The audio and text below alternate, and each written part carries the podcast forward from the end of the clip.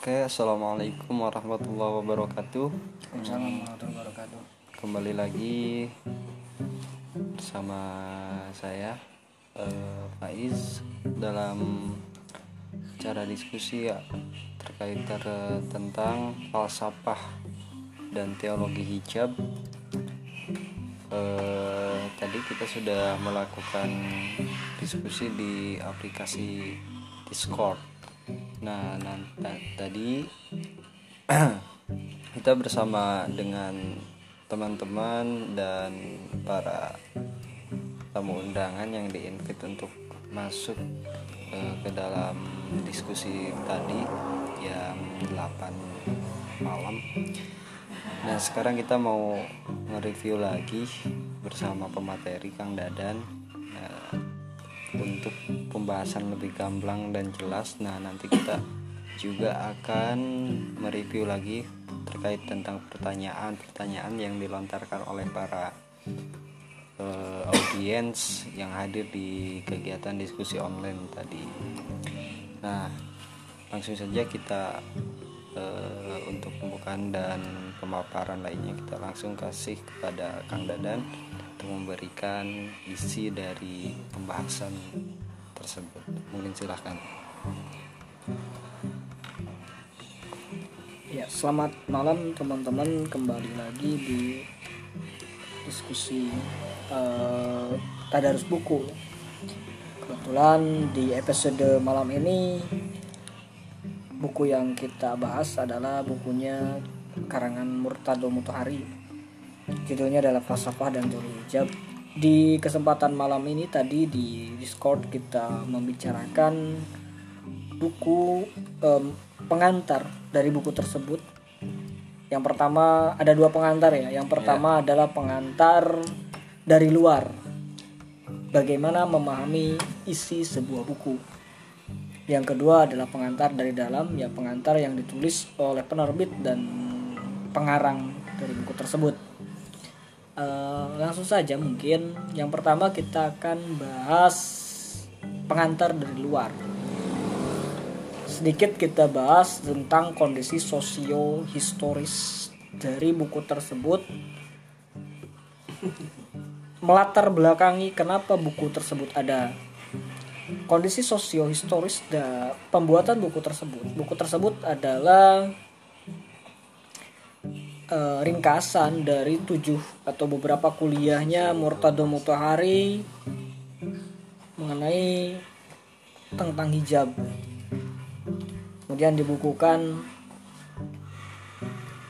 latar belakangnya adalah latar belakang westernisasi dan sekularisasi pemisahan antara masyarakat Islam Syi'i pada saat zaman Murtado Mutahari dengan agama Islam itu sendiri.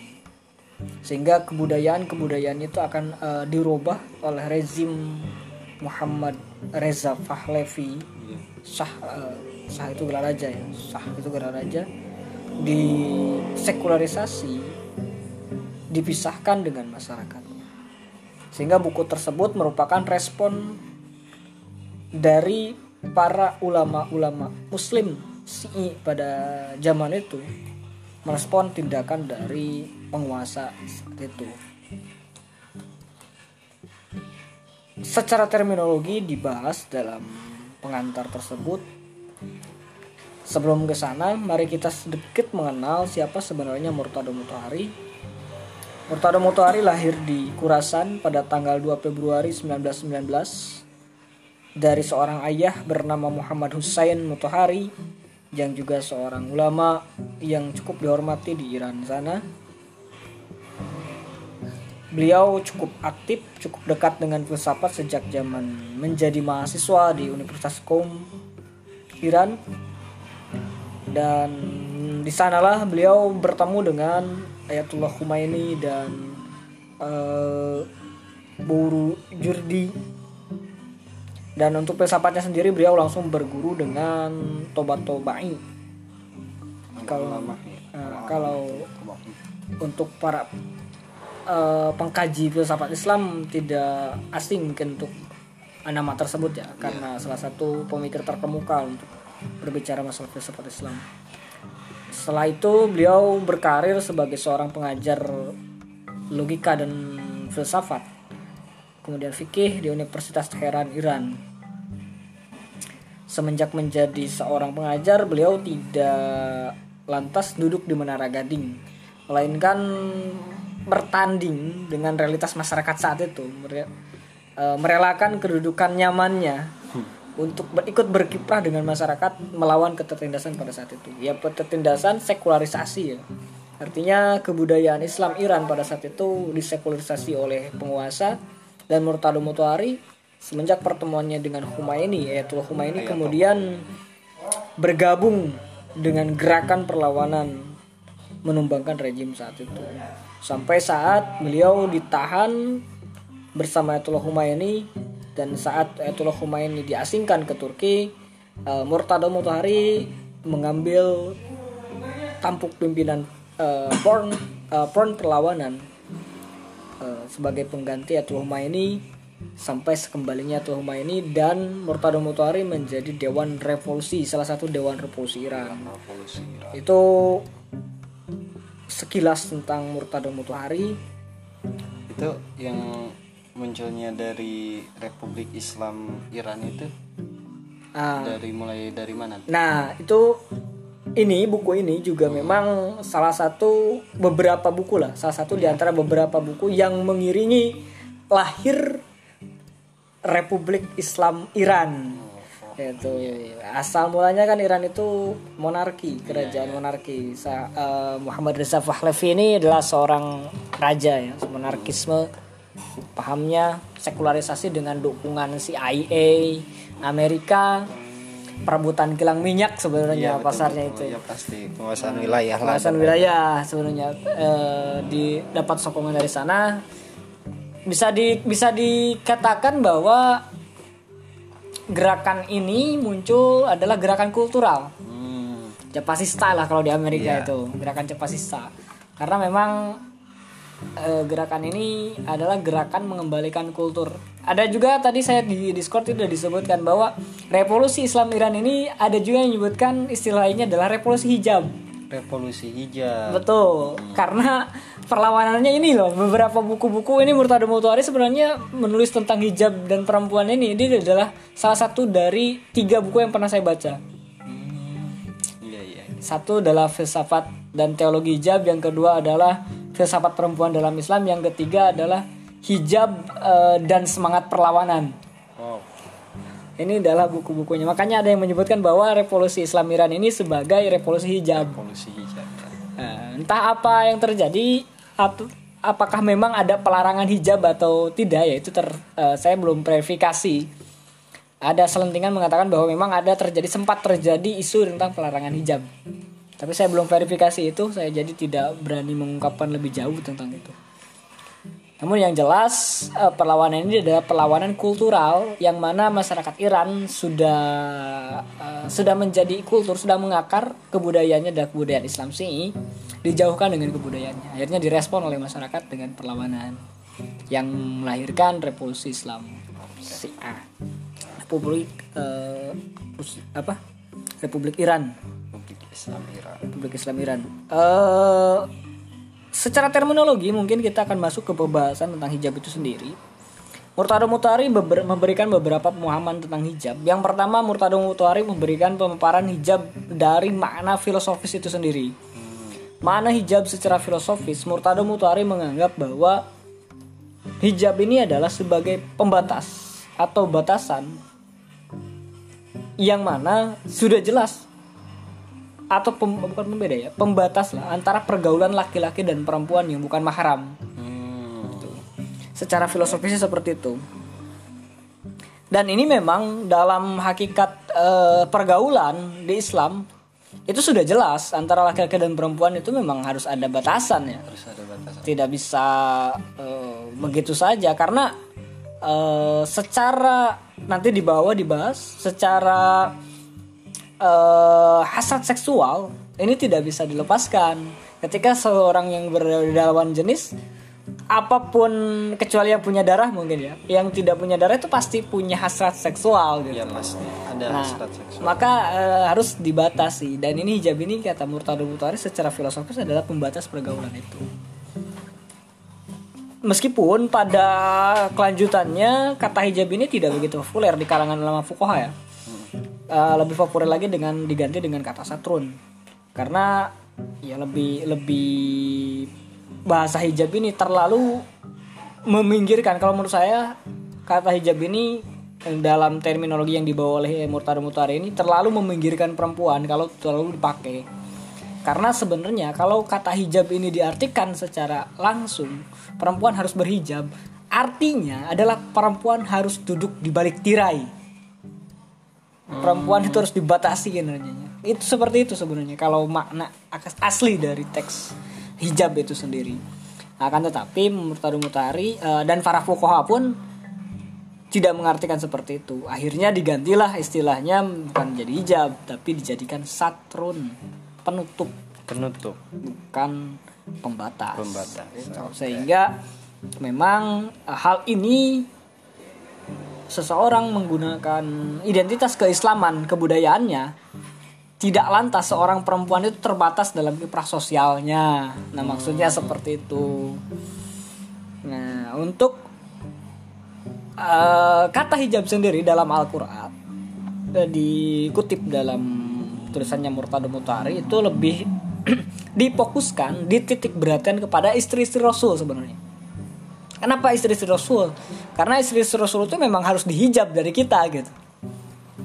Pa- kenapa harus dihijab? Harus dibataskan, dibataskan dari kita karena memang istri-istri Rasul ini ditakutkan ketika tidak dibatasi apalagi dinikahi oleh orang lain setelah Rasul ditakutkan akan ada terjadi penyalahgunaan kekuasaan. oh. Lebih bersifat pertimbangan politis. Iya iya iya. Bukan pertimbangan eh, syar'i etis gitu tapi pertimbangan politis, sebenarnya.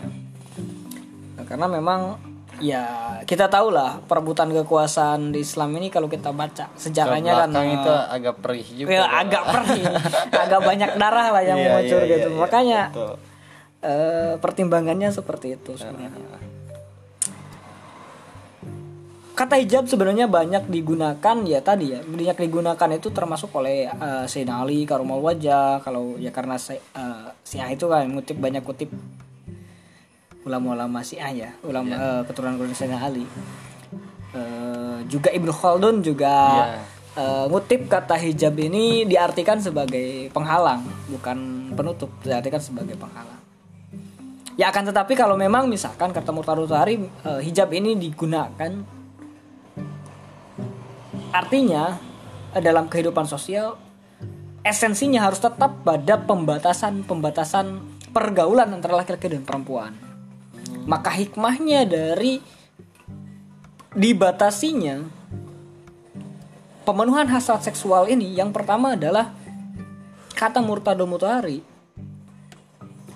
pemenuhan hasrat seksual akan disalurkan kepada seseorang yang memang berhak maka hikmahnya akan membangun keharmonisan keluarga. Solidaritas keluarga itu kan dari buku, eh, di buku tersebut dibahas. Kemudian juga meningkatkan produktivitas kata Murtado Mutahari ya karena dibatasi. Ya kalau kita lirik-lirikan perempuan yang begitu kan kalau misalkan laki-lakinya eh, nggak melek feminis ya kalau sekarang mungkin banyak laki-laki yang ngerti feminis. Kalau dulu kan enggak pemahamannya kan laki-laki masih tetap eh, sub apa? Superior super, eh, superior. Tetap masih pemikirannya seperti itu. Perempuan masih dianggap sebagai barang. Kan seperti itu pada saat itu. Maka Murtado Mutahari, Mutahari menulis buku ini untuk hal tersebut. Ya cerita-ceritanya di buku itu juga dimuat kok. Ada beberapa raja Persia yang punya harim sampai kak siapa pun yang dianggap cantik dia harus dimasukkan ke harimnya kan? Termasuk istri orang lain itu seperti itu. Itu itu nyata gitu. Bahkan itu dikutip oleh penulis Amerika gitu. Christensen kalau nggak salah itu dikutip di buku tersebut ada. Maka perlu adanya pembatasan ini. Eh, nah itu mungkin review sekilas tentang pengantar buku. Yang pertama di awal kita membahas pengantar untuk menuju memahami buku tersebut yang kedua kita membahas pengantar apa yang disampaikan oleh Murtado Mutahari tentang hijab itu sendiri. Eh, kurang lebihnya mungkin seperti itulah. Silakan teman-teman kalau penasaran dengan isi buku tersebut untuk melanjutkan membaca atau bukan baca dari pengantarnya dulu lah. Iya iya. Yang pasti kalau teman-teman dapat sesuatu dapat eh, apa pemahaman-pemahaman yang kenapa kok gini? Kenapa kok gini? Ya itu wajar sih. Karena memang kondisi sosialnya kita harus paham ya. Kondisi sosial pada saat Murtado Mutahari ada ya begitu. Ini juga eh, perlu diingat oleh teman-teman. Oke silakan untuk saya kembalikan ke moderator untuk membahas beberapa pertanyaan yang masuk. Oke, terima kasih eh, kepada Kang Dadan yang telah memaparkan ya atau review terkait tentang buku ini. Nah, tadi di Discord di ruang diskusi kita ada beberapa pertanyaan nih yang masuk. Eh, yang pertama dari Bang Ali. Mungkin dia eh, terkait apa ya? Terkait tentang eh, lebih ke wilayah-wilayah produktivitas kita. PR atau PR bisa disebut PR juga eh, bahwasannya bagaimana terkait tentang terminologi eh, istilah hijab itu sendiri di di masyarakat kita di Indonesia ini eh, lebih di apa dimasukkan ke wilayah-wilayah penutup aurat katanya. Nah, bagaimana eh, Bang Ali itu ingin sekali memberikan pemahaman-pemahaman terhadap masyarakat atau memberikan sebuah solusi terkait tentang pemahaman eh, tentang terminologi hijab itu sendiri. Nah, mungkin sering kita alami di masyarakat kita sendiri banyak sekali yang tidak memahami terkait tentang hijab itu. Nah, untuk itu kita berikan langsung untuk apa sih solusinya supaya kita bisa memberikan pemahaman yang lebih eksplisit, yang lebih gamblang terkait tentang hijab itu sendiri. Karena supaya terpusatkan pada satu arti atau pada satu terminologi saja. Mungkin silakan Kang Dan. Eh, sebenarnya kalau kita berbicara masalah terma atau istilah dalam kata kata filosofis atau kata yang bermakna luas biasanya kalau sudah masuk ke dalam tataran kehidupan sosial apalagi sudah menjadi komoditi pasar maka maknanya itu akan kabur akan terjadi krisis dalam makna itu sendiri. Iya, iya. maka sebenarnya kalau kita berbicara masalah hijab ya udahlah nggak apa-apa. Misalkan kalau teman-teman yang lain suka itu adalah hijab ya terserah. Yang penting esensi dari kata hijab itu sendiri adalah bagaimana membatasi antara pergaulan laki-laki dan perempuan.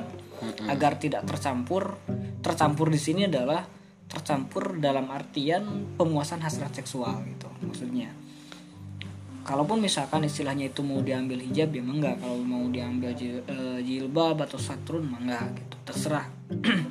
Adapun memang kalau misalkan orang tersebut ngotot bahwa hijab itu adalah perintah syariat ada dalam Al-Qur'annya. Bagaimana cara kita eh, mensosialisasikan atau memberikan pengertian? Ya terserah sih sebenarnya. Ada dua ada tiga cara sebenarnya. Kalau dia memang ngerti dengan dikasih pemahaman-pemahaman yang sifatnya eh, sederhana ya kita kasih pemahaman yang sederhana kalau dia mau berbicara masalah terbuka mau diskusi masalah eh, kaidah-kaidah usul fikih kaidah fikih ya kita beri pemahaman itu. Tapi kalau dia maunya ngotot kekeh ya Berdebat. ya debatin aja Batu istilahnya kategorisasinya tuh. kategorisasinya itu kan ada tiga ya. Kalau kata-kata Imam Al Ghazali kalau kita ngambil terminologi Imam Ghazali masyarakat itu terbagi menjadi tiga. Yang pertama ada masyarakat yang lemah akalnya. Yang kedua ada masyarakat pendebat. Yang ketiga ada masyarakat yang tercerahkan. Kalau untuk masyarakat yang lemah akalnya orang yang bukan lemah kalau saya nggak setuju sebenarnya kalau nyebut lemah ya. Tapi Iya, iya. orang yang nggak memungsikan akalnya dengan baik lah. Iya. itu cara ngasih taunya tuh ya kita ngasih nasihat-nasihat bijak aja Iya. kayak kayak quotes quotes lah Sampelnya tuh. sampelnya ya macam-macam misalkan uh, utubul ilma walau bisin ya gitu Eh, waman tarok kawasola kayak siapa orang yang berjalan pasti ny- nyampai ya gitu lah Iya. itu sampel-sampel hikmah-hikmah seperti itu tuh untuk orang-orang yang lemah akalnya Iya. tapi kalau untuk orang-orang yang eh tercerahkan, ya kita ngasih penalaran hukumnya yang baik. Contoh misalkan eh, kasih kaidah fikih ya, kaidah usul fikihnya misalkan kulu amrin dibalin yadul al wujub, misalkan untuk masalah wajib. Eh, Kulu nahil mutlakin yadul ala tahrim, nah gitu itu kaidah-kaidah fikih ya kalau mampu itu pun gitu kalau nggak mampu ya jangan maksain juga lah Iya, buat iya, apa gitu Eh, kalau misalkan orang yang ketiga yang ngotot kekeh dan dreg lah kalau bahasa Sundanya. Gimana caranya ya kita debat? Kita debat. Kita coba. Kalau dia ngambil premis ya kita balik premis dia. Kita uji premis-premis dia. Sejauh mana validitas dari premis-premis tersebut. Oh iya, iya. itu cara cara yang baik sebenarnya untuk untuk kalau memang kita nggak jengkel. Tapi kalau jengkelan mendingan jangan deh. Kalau saya capek-capek deh jengkel asli Iya, serius. iya, kalau iya, orang yang udah udah nggak mau dikasih tahu ya udah selesai sebenarnya karena jengkel. Mungkin itu kalau berbicara masalah bagaimana cara kita mengedukasi terkait hijab. Eh, hijab itu syariat betul. Hakikat betul. Secara filosofis ajaran filsafat Islam juga mengatakan bahwa antara perempuan dan laki-laki itu tidak boleh bercampur dalam etika eh, sosialnya dalam artian etika bercampur di sini dalam artian sampai ke pemenuhan hasrat seksual Oh, gitu iya, maksudnya. artiannya ke sana secara secara filsafatnya bukan bukan bercampur ngobrol bukan bercampur seperti itu tapi lebih kepada eh, apa pengumbaran birahi sampai jangan sampai seperti itu. Berbeda dengan masyarakat sekuler kan? Kalau kita di Eropa kan kalau kita suka sama seseorang ya tinggal Langsung eh, langsung aja. aja gitu. Nggak pakai mukodimah mukodimah lah kan begitu bedanya. Itu kan etika seksual mereka kan? Iya. etika seksual baru mereka tuh seperti itu. Ya kita kan orang-orang timur orang Islam punya etika sendiri. Maka tidak seperti itu orang Islam. Nah maksudnya maksud hijab di sini esensinya yang penting ke sana sebenarnya Esensinya. mungkin itu untuk pertanyaan pertama mungkin selanjutnya Oke, mungkin ini nih. ini ke wilayah hijab ini ya. eh, faktualnya di wilayah-wilayah sosialnya. Yang bertanya itu adalah Bang Jali. Dia bertanya terkait tentang pro dan kontra terhadap hijab. Dan bagaimana menanggapi atau tanggapannya tentang orang-orang yang sangat pro dan eh, kontra terhadap hijab itu sendiri. Nah, bagaimana eh, tanggapannya juga terkait tentang tren hijab yang sering menjadi bahan ejekan satu sama lain gitu. Karena sering kita mungkin kita alami atau kita lihat di media sosial. Eh, ya banyak sekali kenapa nggak pakai hijab daripada pakai hijab lah kayak gitu kurang lebih itu eh, ejek-ejekan atau saling eh, merendahkan bisa juga. Saling hujah ya? Saling hujah di di media sosial atau di di nyata atau gibahin orang yang berhijab atau gimana gitu. Ya mungkin kurang lebih kayak begitulah. Nah ini terkait hijab tentang di wilayah penutupan auratnya mungkin ya. Nah bagaimana tanggapannya kang? Coba. Eh, sebetulnya kalau saya ya sebagai pribadi Hmm.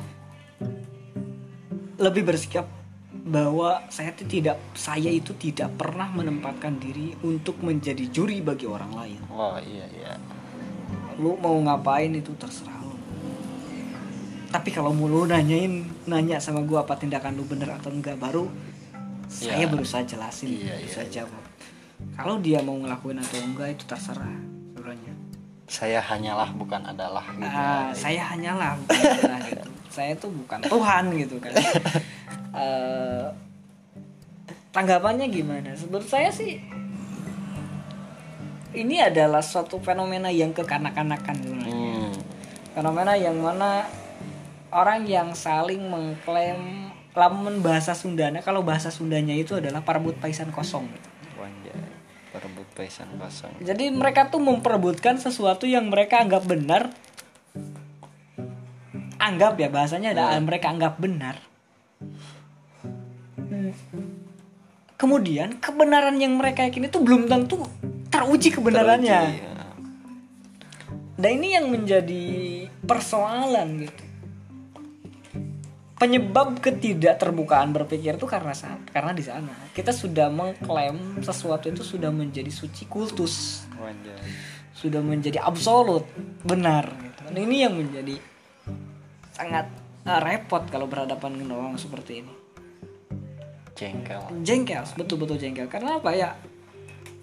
Mau dibilangin nggak mau juga gitu. Menurut saya ini adalah orang yang terlalu kekanak-kanakan. Bisa dikategorisasikan ke dalam intelektual yang apa?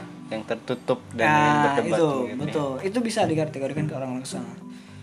Maka posisi kita seperti apa? Posisi kita sebenarnya eh baiknya itu menempatkan menjadi posisi penengah di antara mereka sebenarnya. Mm-mm. Yang mau berhijab monggo, yang nggak mau berhijab pun mangga gitu kan bisa gitu. Terserah lah gitu kan. Eh, yang berhijab ngeklaim ada dalilnya, yang gak berhijab dalilnya itu terserah sama Kalau itu bang secara tradisionalnya lah, di Indonesia itu dulu sejarahnya hijab gimana? tuh? Nah, untuk di Indonesia sendiri sebenarnya kan khusus untuk di Kabupaten Garut Jawa Barat ya. Saya Iya. tidak berbicara secara nasional karena saya tidak begitu paham kalau untuk yang nasional ya. Tapi untuk yang Garut saya saya cukup ngikutin. Karena di Garut sendiri sebenarnya kan istri-istri para sesepuh kiai itu dulu nggak pakai hijab yang kayak sekarang ya ribet lah. yang Cuma pakai tertutup banget gitu. Ah, dulu tuh cuman pakai selendang yang ditempelin lah. Kalau sekarang mungkin role modelnya itu Bu Sinta Nuriyah. Oh Bu Sinta ya. Hmm. Ah, Role modelnya kayak beliau lah. Kayak begitu paling pakai kerudung kayak begitu. Tidak pakai kerudung yang jelimet dan ribet. Sejarahnya di Garut ini sendiri kan adanya penutupan itu trennya, trennya ya bukan ada penutupan tapi trennya menggunakan kerudung seperti itu kan pada saat eh, letusan gunung apa itu yang di Tasik itu? Galunggung. Galunggung. Tahun 80-an lah. Itu ada ada letusan gunung Galunggung akhirnya menggunakan mas eh, pemerintah kemudian membagikan kerudung untuk menutupi kepala agar rambut-rambut penduduk itu tidak terbakar abu vulkanik. Sebenarnya ya karena prosesnya kan cukup lama panjang dan akhirnya masyarakat terbiasa kemudian ditrenkan menjadi suatu budaya menjadi suatu eh, fashion Mm-mm. ya ya kalau sudah masuk ke pasar fashion ya jadi tren dan berlangsung sampai sekarang kemudian beralih eh, apa model moda sampai sekarang kan banyak sekali moda-moda sampai ada yang mengklaim hijab syar'i katanya. Ya terserah lu lah kalau syar'inya syar'i cap produk pasar ya terserah lah. Bukan bukan cap stempel Tuhan gitu kan. Ya cap Oh, stempel gitu ya, produk sejarah. pasar ya itu terserah. Ya seperti itu mungkin kalau untuk berbicara masalah tren hijab saat ini yang menjadi gandrung ya ya yang paling tren kan sekarang itu yang main tiktokan pakai hijab gitu Untuk kan pakai hijab. Betul iya. kan ya kalau berbicara masalah eh, apa kerudung itu kan modenya sekarang yang banyak masuk ke kita tuh kan Pakistan Turki yang dari Arabnya jarang sih sebenarnya karena yang dari Arab itu nggak ada modelnya Iya. geblus Langsung. langsung Mm-mm. itu nggak pakai model-model yang sekarang. Itu banyaknya Turki Pakistan mana lagi ya? Lupa. Saya itu. Itu tren-tren. Cukup saya mengikuti beberapa tren dan moda perkembangan dari hijab itu sendiri atau kerudung itu sendiri. Karena cukup penasaran dulu ya. Bukan saya pengen nyobain kerudung sih.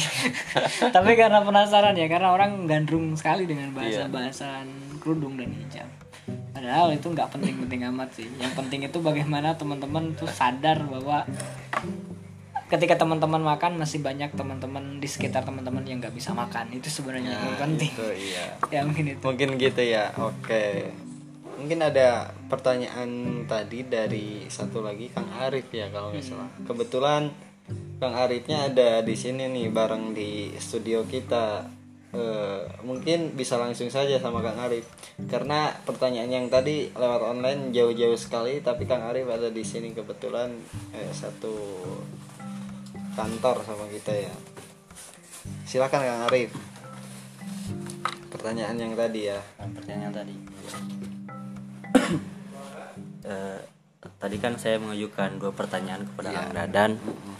Nah yang pertama ada apakah ada batasan lain selain batasan-batasan hijab yang sudah eh, dipaparkan oleh ulama syafi'iyah seperti Musoni pengarang kitab Bajuri bahwa eh, batasan hijab perempuan itu da, seluruh badan seluruh anggota badan ketika bersosial atau ketika dalam sholat itu wajah dan eh, tangan tangan dari pergelangan sampai jari-jari lah. Itu yang pertama dan yang kedua terkait batasan-batasan hijab juga yang dipaparkan dalam kitab tersebut bahwa ada dua dua kriteria perempuan. ya pertama itu perempuan merdeka atau perempuan yang eh, bebas ya dalam perspektif Islam. Yang kedua itu perempuan budak atau amat yang klasifikasi yang eh, batasan-batasan hijabnya itu berbeda. Nah yang perempuan amat itu dari pusar sampai lutut. Nah apakah eh, relevan dengan sebutan budak saat ini atau orang-orang yang diperjualbelikan dalam konteks hari ini? Eh, apakah masih relevan batasan-batasan tersebut? Atau apakah masih relevan disebut budak atau amat yang disebutkan dalam kriteria pada zaman dahulu? Mungkin saya langsung jawab ya. Eh, pertama mungkin pertanyaan tentang batasan lain ya. Sebenarnya kalau ulama-ulama mutahirin sebenarnya banyak menukil tentang batasan-batasan tersebut, malahan jadi debatable yang panjang sampai hari ini mengenai tentang batasan-batasan tersebut. Eh, saya kasih judul bukunya mungkin ya. Eh, tidak akan saya menjelaskan panjang lebar. Judul bukunya eh, tafsir tematik peran dan fungsi perempuan dalam kehidupan sosial. Dan silakan itu untuk dicek bukunya, dibaca baca kembali. Kalau nggak salah di bukunya Pak uh, Quraish Shihab, eh, hijab pakaian wanita muslimah juga dijelaskan masalah itu. Silakan untuk dibaca teman-teman untuk lebih jelasnya ya. Lebih enak sih kalau dapat pengetahuan langsung oleh sendiri ya. Daripada dikasih tahu gini lebih enak karena ada perjuangannya dan lebih membekas biasanya. Eh, pertanyaan yang kedua masalah batasan amat atau tidak amat ya atau merdeka atau tidak merdeka ya sebenarnya terminologi ini adalah terminologi klasik pada zaman masa Islam klasik ketika zaman feodalisme yang mana kerap sekali terjadi sebuah perebutan wilayah peperangan. Eh, yang disebut dengan amat pada saat itu salah satu kategorisasinya adalah perempuan yang dijadikan rampasan perang. Hmm, perempuan-perempuan yang daerahnya itu kalah berak perang gitu kalah perang. Kalah perang. Jadi mereka ya dijadikan eh, dijual belikan dijadikan barang dan dijual belikan malahan tidak memandang kasta siapa pun itu bisa seperti itu. Bahkan anak raja pun ketika rajanya kalah ya bisa seperti itu. Nah ini yang memang eh, eh, relevansinya bagaimana relevansinya hari ini misalkan? Apakah itu bisa dijadikan hukum amat itu dengan eh, korban human trafficking atau tidak? Sebenarnya sih menurut saya itu tidak sebenarnya karena berbeda ya kondisinya. Kondisi saat ini eh, dia berupa korban gitu. Meskipun dulu pun korban sama akan tetapi kondisinya itu berbeda hari ini. Menurut saya kehidupan dia adalah merdeka. Dia bukan orang amat bukan rampasan tapi dia dirampas gitu. Tapi dia di eh, ditipu atau di, di diculik lah. Nah, dipaksa dia dia orang merdeka gitu. bukan bukan hasil perang gitu berbeda hanya ya dengan zaman dulu. Sehingga menurut saya terminologinya sih tidak.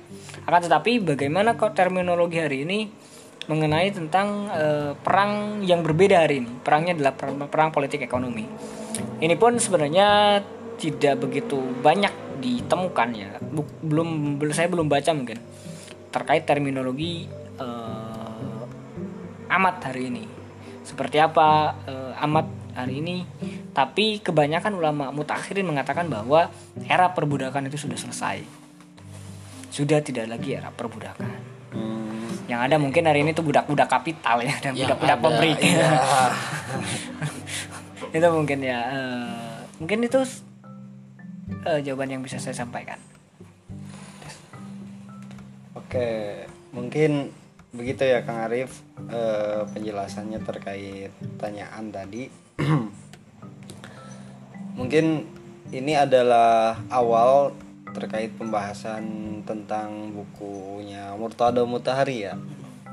Eh, terkait Falsafah dan- falsafah dan teologi dan hijab. teologi hijab. Nah, ini mungkin baru pembukaan atau mukodimah di diskusi kali ini. Ini adalah sebuah awalan baru yang insya Allah di minggu depan kita akan buka lagi untuk lembaran selanjutnya di bab 1 Nah mungkin siapa nanti yang akan menjadi pemantiknya dan sekaligus moderatornya kita lihat saja. Tunggu aja di apa media sosial kita di penulis.com atau di nalar pelajar. Nah begitu untuk podcast kali ini. Mudah-mudahan bermanfaat terima kasih kepada semua rekan-rekan dan teman-teman diskusi tadi dan kepada pemantik kita kali ini Kang Dedan terima kasih banyak. Eh saya tutup. Mungkin mudah-mudahan ke depannya bisa lebih baik lagi bisa lebih konsisten lagi. Allahumma fiqh Assalamualaikum warahmatullahi wabarakatuh. Waalaikumsalam